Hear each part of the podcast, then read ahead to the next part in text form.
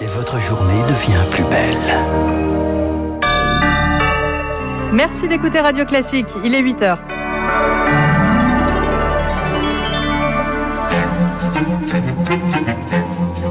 7h30, 9h, la matinale de Radio Classique avec Guillaume Durand. Voilà, immédiatement, le président Biden est intervenu parlant de tournant historique aux États-Unis. Derek Chauvin a été reconnu coupable du meurtre de George Floyd en cours 12 ans et demi de prison. Grande question pour nous, évidemment, en France. Pourra-t-on commencer à retrouver une simili-vie normale à partir de la mi-mai? C'est ce qu'espère toujours le gouvernement. La mesure des levées de restrictions sera en tout cas progressive et surtout probablement territorialisée. Et puis une autre information de la nuit en football, c'est la Super League annoncé il y a 48 heures un grand renfort de publicité dans les journaux et qui a fait totalement pchit. La moitié des clubs s'est déjà retiré du projet, mais leur tentative de rébellion aura sans doute des conséquences que nous verrons dans les jours qui viennent. Voici Vélina Facha. Radio classique. Des cris de soulagement, des larmes, des embrassades, des centaines de personnes ont laissé hier soir éclater leur joie devant le tribunal de Minneapolis aux États-Unis. Après trois semaines de procès, Derek Chauvin a été reconnu coupable du meurtre de George Floyd, Charles Bonner. Oui, et dans la salle d'audience, une ambiance évidemment plus calme. Les douze jurés ont conclu à une culpabilité pour les trois chefs d'accusation.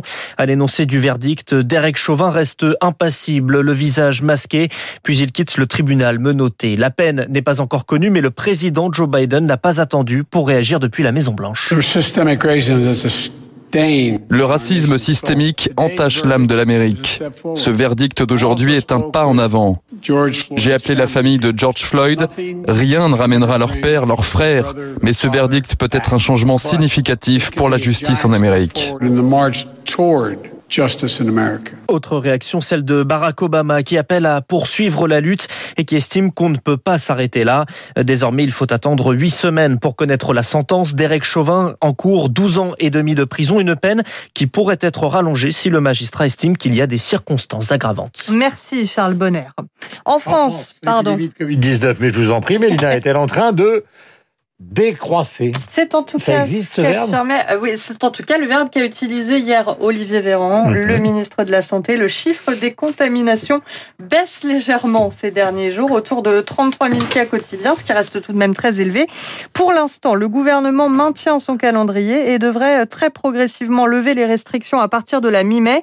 Pour Olivier Véran, la meilleure approche serait de le faire territoire par territoire, une option que valident de nombreux maires et médecins, Camille Schmitt. Avec un taux d'incidence de 196,5 cas pour 100 000 habitants, la Bretagne fait figure de bon élève en France. Et c'est justement pour cette raison que le président de la région, Loïc Chenet-Girard, veut en faire un laboratoire du déconfinement. Dans une salle de spectacle ou dans un stade de foot, on peut organiser une jauge, des protocoles pour gérer les entrées-sorties avec des ajustements qui peuvent se mettre en place permettant de définir un dispositif bien éprouvé, valide, qui ensuite pourrait s'étendre sur les autres territoires du territoire national au fur et à mesure des semaines et des quinzaines successives. Une idée intéressante selon Jérôme Marty, président du syndicat de médecins UFML, car elle permet un début de retour à la normale à moindre coût sanitaire. Si on le commence par la façade ouest, ça permet de donner un petit peu de temps par rapport euh, aux zones comme la région Île-de-France, la région Hauts-de-France, l'Est, où le virus circule un peu plus. Le maître mot, la progressivité, car réussir ce déconfinement est primordial selon le docteur. Faut pas se manquer, ce virus circule beaucoup, on commence à avoir des variants un peu partout.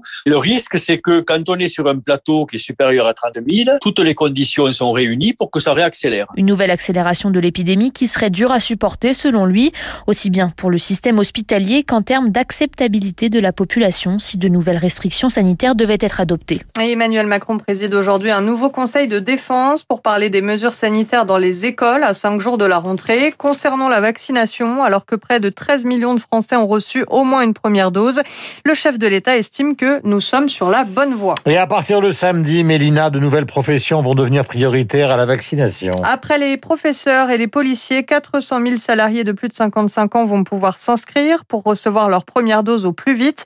Le ministère euh, du Travail et les partenaires sociaux ont dressé hier une liste, Cyprien Pézril. Si vous êtes caissière, conducteur de bus ou de taxi, femme de ménage ou boulanger, eh bien vous faites partie de la vingtaine de métiers considérés prioritaires. Pourquoi?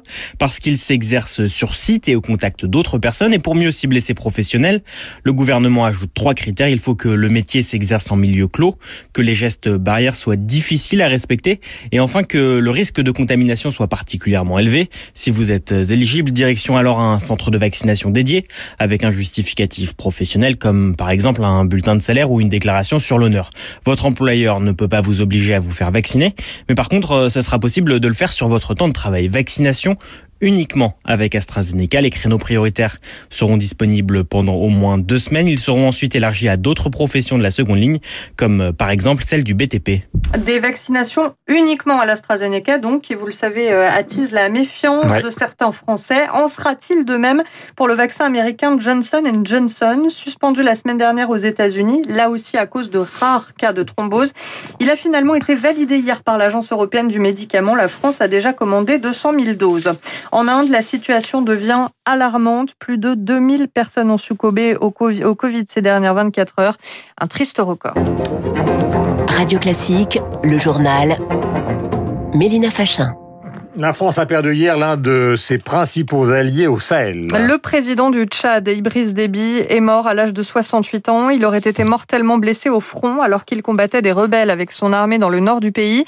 Ce militaire avait pris le pouvoir en 1990. L'Élysée déplore la mort d'un ami courageux. Ibris Déby était aussi et surtout un allié stratégique essentiel de la France dans la région, comme l'explique le spécialiste de l'Afrique, auteur du piège africain de Macron, Antoine Glaser. Elle perd bien sûr un stratégique sur le plan militaire, mais aussi elle perd peut-être dans les négociations avec euh, d'autres chefs d'État de la région. Le principal soutien de l'opération Barkhane, c'était Idriss Déby. Donc Idriss Déby disparu, euh, comment Macron va euh, gérer, lui qui voulait tellement à un moment donné ou à un autre pouvoir retirer Barkhane, en s'appuyant sur des armées africaines. Et c'est vrai que c'est la seule armée, du point de vue de Paris, suffisamment aguerrie, le pilier de toute l'armée française dans la région. En propos recueillis par Elodie Wilfried, c'est l'un des fils d'Idriss Déby qui va prendre la présidence par intérim du Tchad pour un an et demi. Vladimir Poutine prononcera aujourd'hui son grand discours annuel sur ses ambitions pour la Russie. Il est très attendu sur les tensions croissantes à la frontière avec l'Ukraine et aussi sur l'état de santé extrêmement préoccupant de son principal rival, Alexei Navalny, en grève de la faim depuis trois semaines dans sa prison. Ses partisans appellent à manifester aujourd'hui dans les rues partout en Russie. Du football pour finir et la rébellion de la Super League qui aura duré deux jours à peine. Lundi, 12 grands clubs européens annonçaient la création de leur propre tournoi en concurrence directe avec la Ligue des Champions. Levée de bouclier de l'UEFA qui les menaçait de les expulser de toute compétition. Même les politiques avaient crié au scandale. Et eh bien hier soir, face à cette fronde, les six clubs anglais qui devaient y participer ont décidé un à un de sortir du projet. Mais pour Vincent Chaudel, directeur de l'Observatoire du sport business, il y aura un avant et un après cette Super League. C'est une bataille judiciaire dans le sens où déjà, premièrement, que la Super League européenne a elle-même directement initié euh, des actions préventives. En réponse, il va y avoir euh, l'UEFA qui va initier plusieurs actions. Ces actions pourraient être menées sous plusieurs fronts, et ça peut être devant le tribunal arbitral du sport, ça peut être également devant la Commission européenne, devant d'autres tribunaux éventuellement également. Ça peut être à l'encontre de plusieurs entités, ça peut être contre la Super Ligue européenne, contre les clubs en question, contre des joueurs en question s'ils participent. Bref, voilà, il y a beaucoup d'acteurs qui rentrent dans la partie et du coup, forcément, une bataille qui peut vraiment changer totalement la face du football et ce, euh, pour toujours. Propos recueillis par Eric Mauban. Figurez-vous, ma chère Mélina, qu'en 1972 sortait évidemment le film de Kubrick célèbre Orange Mécanique, dont la musique était entièrement, enfin était entièrement, était partiellement euh, centrée sur l'ouverture de la pivoleuse de Rossini que voici. Nous sommes sur Radio Classique.